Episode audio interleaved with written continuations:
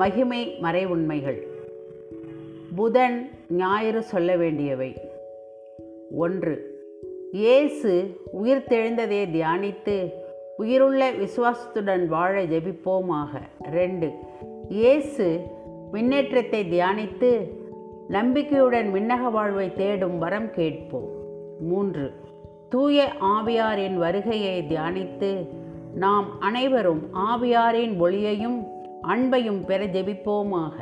நான்கு, இறையெண்ணையின் விண்ணேற்பை தியானித்து நாமும் விண்ணக மகிமையில் பங்கு பெற ஜெபிப்போமாக.